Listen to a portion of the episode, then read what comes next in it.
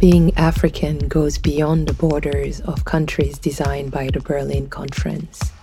Our art is stolen, our names are misspelled, our ancestries disrespected, but somehow we're still standing with pride and dignity.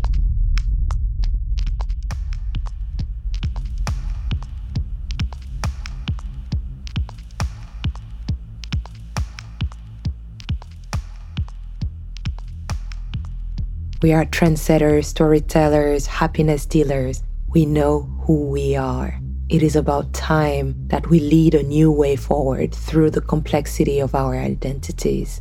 So please take a seat and listen.